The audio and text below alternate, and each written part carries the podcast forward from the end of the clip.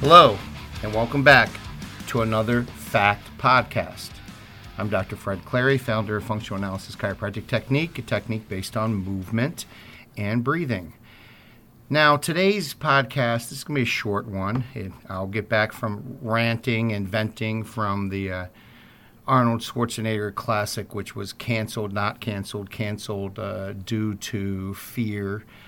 Um, I'll try to stay away from that. But I did uh, get to through some emails and some requests for podcasts. There's doctors out there that have sent me all kinds of requests.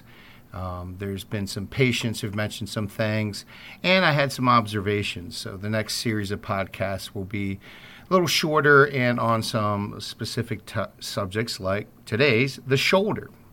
The shoulder. Now, I know some of you are already turning it off. You don't think it's that important.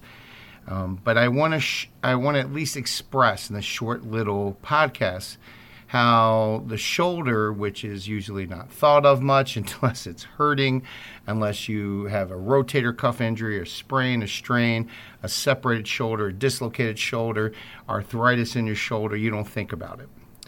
Well, the shoulder, and I'll just hit to the punchline right away, is involved in all movement, including walking. Fred, we walk on our feet, didn't you learn anything in all that education you got? Yes. But since we walk upright and we, you know, dropped out of the trees about oh, two million years ago and started walking upright, the word's hominid. If you listen to some of the other podcasts, that means upright walkers. Our mechanics and our nervous system changed. Our whole biology changed once we started walking upright. You know, how we digest food, how blood pressure has to move around. We're not on all fours, so when we stand, our cardiovascular system has to adapt to make sure that the blood is getting to all the parts, especially the parts that are upright, like our head, our brain, very important. So we've had all these adaptations and changes. All the changes in the body are push for efficiency. That means budget. That means the you don't want to waste any energy we use the word ATP, adenosine triphosphate.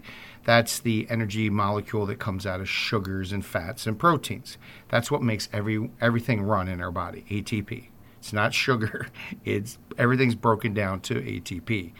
What you need to know, uh, if you're just a uh, public listener, is that we are built for efficiency. So how we move is built for efficiency, but efficiency now not a week from now, not a month from now, not a month ago. It's built for what we have going on now. Kind of like in sports, you know, how good are you doing now? Which players you have now? Not if they were injured last week or they're going to be injured a month from now. You have to deal with what you have now. Well, it's very similar. Our nervous system, our brain, central nervous system is always looking for keeping us moving and, and efficiently. We want to walk forward without falling on our face and we also want to walk forward without wasting a lot of energy. Part of that is the motion of our arms. If you walk, watch a kid, especially a child, elementary school, middle school, someone who's efficient before you get to 40 or 50 and their body gets banged up, good movement is swing of the arms back and forth. That pendulum movement going back and forth. If you look look down like from a helicopter, bird's eye view straight down, that little figure eight motion of the shoulders and the pelvis that move back and forth, they counter each other. And so right f- shoulder goes forward, right arm goes forward, and left leg and pelvis go backwards. We all know that. That's what normal gait or walking or motion looks like. Gait is the biomechanical term for all those pieces, those mechanical pieces of how we move. So, what's the shoulder involved in? Well, we know that that shoulder movement actually lowers the amount of energy you need to walk forward. Okay, it helps us. It builds mo. I'll use a, a word that's not fully correct, but we'll use the word momentum. It actually increases uh, potential kinetic energy for those who are doctors out there and uh, you know nerdburgers um, like myself that you know we actually uh, we actually build up potential kinetic energy we actually save energy um, is another way of saying it um, though it's not mathematically correct um, we actually save energy um, by swinging our arms forward So it helps move us forward. It helps balance, right? And it helps keep um, keep the motion moving, and it gives feedback to the nervous system how fast we're going. You know, are we stepping in a gopher hole? Are we coming onto a curb? Are we going up a curb? Are we going up steps? All that information is going in. Where my hand is in space. Am I holding a spear to throw at a woolly mammoth? Am I trying to climb a tree? You know, all that information goes through. The interesting thing about our upper arm, if you look at your upper arm, oh, it's connected to our body by the shoulder. Uh, yeah, but the shoulder has many joints.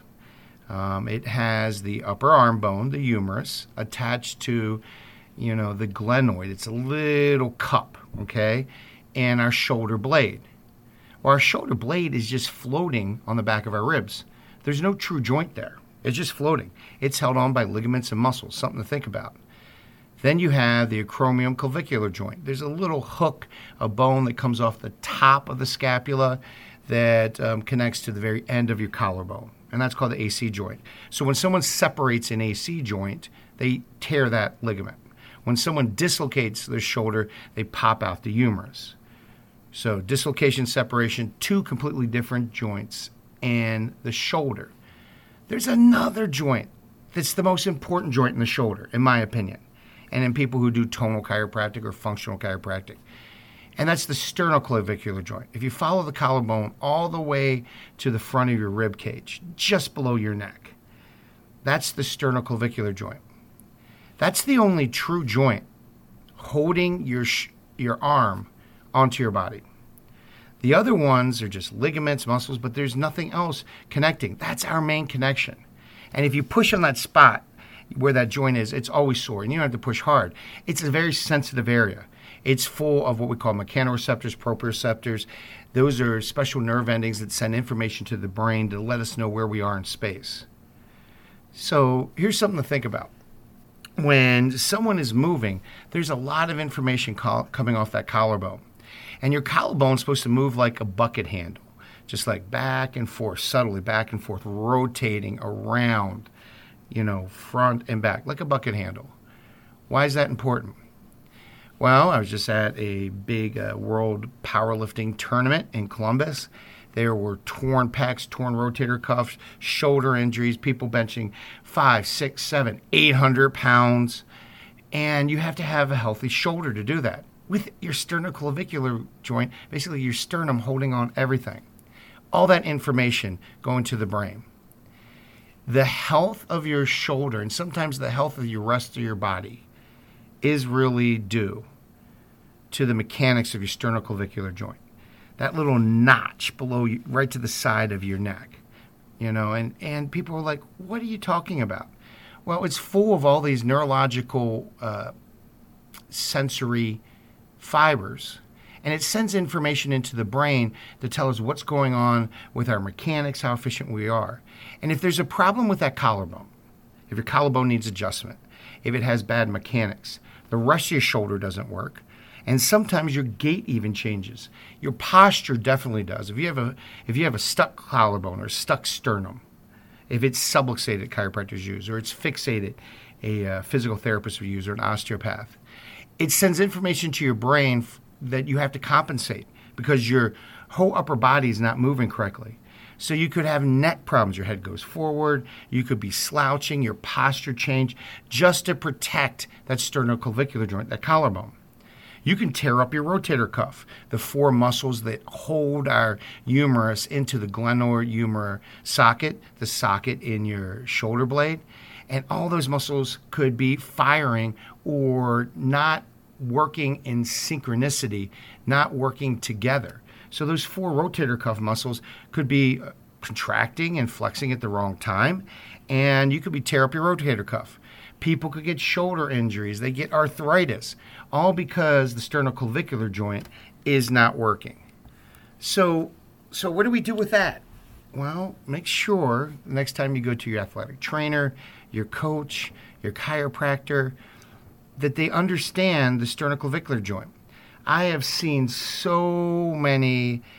I was just in the gym yesterday. Let's just cut to the chase. I saw people warming up with with d- little dumbbells and uh, rubber bands and mini bands. These are rubber bands. You know, they tie to a piece of equipment and they warm up their rotator cuff and they do some stretching. And then you put it down, and a cad- and a, a trained observer, a trained observer can see whether that sternum or that clavicle are moving properly. Guess what? They weren't moving and it changes posture, it changes head position. It can fatigue you. If you have poor posture, you can be fatigued throughout the day. I don't know why my upper back, my neck, why do I have headaches? Why does my mid back hurt? And they'll go to an average chiropractor, you know, most chiropractors, and they get their neck and back adjusted and they feel better for a little bit. Then they go back, and I'm like, well, you know, watch your walk, your, you know, your collarbone's not moving. Well, I don't have pain in my collarbone. And there goes the punchline you know, it doesn't have to give you pain if mechanically it's not working properly. It's too busy compensating, telling your brain to slouch forward to protect it, telling your arm to stop moving. You can't swing back and forth because it's not pivoting correctly. And if that sternum or sternoclavicular joint or, or clavicle or collarbone isn't working correctly, your brain's going to shut down that upper arm movement, which makes eh, walking tough. And if walking gets tough for a while, then guess what? You start getting neck pain, back pain. If it's your genetic weakness, you could have hip, knee, and foot problems. I can't tell you how many people come in and they've been to the bad foot store or good foot store or orthotic store and they've spent $500 on orthotics and they've had physical therapy, potions and lotions and surgeries on neck, back, shoulder. And I'm like, I'm watching them walk and I'm like, you know, I don't know if this is compensation or not to everything going on in your lower extremities, but your arm's not moving and your collarbone's not moving and your sternum's not moving when you when you move. It's very stiff. You look like a, a robot just on the, this right side. Okay, Dr. Clary, what does that mean?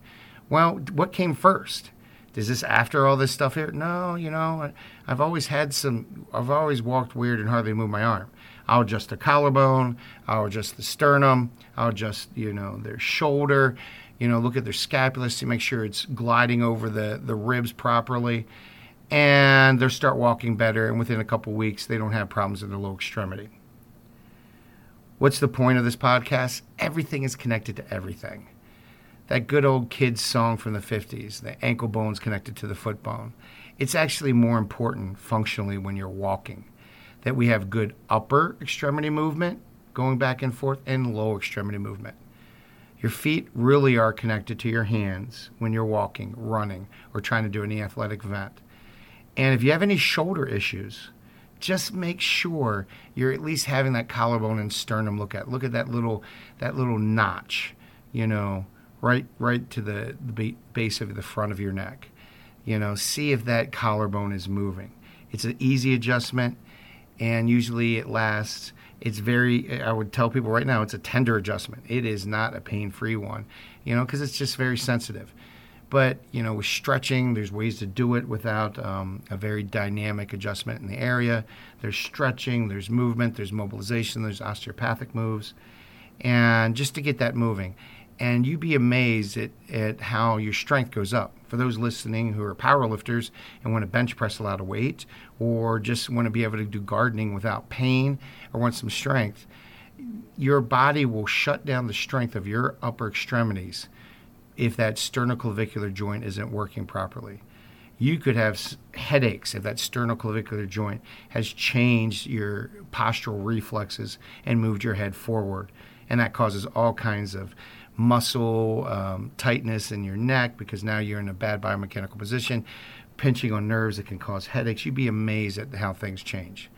So, overall, make sure you go to a, a chiropractor or PT or trainer that looks at your whole body from toes to nose and knows how the shoulder really works. It's more than just your rotator cuff. It's more than just range of motion. I've seen people with full shoulder, arm, upper body range of motion where the collarbones didn't rotate. And they ended up with rotator cuff or arthritis or chronic uh, neck or head pain or chest pain or pain between her shoulder blades. And it all was coming from a, uh, a poorly active sternoclavicular joint, the joint that, we, that gets the less credit but causes the most problems. And this has been another Fact podcast.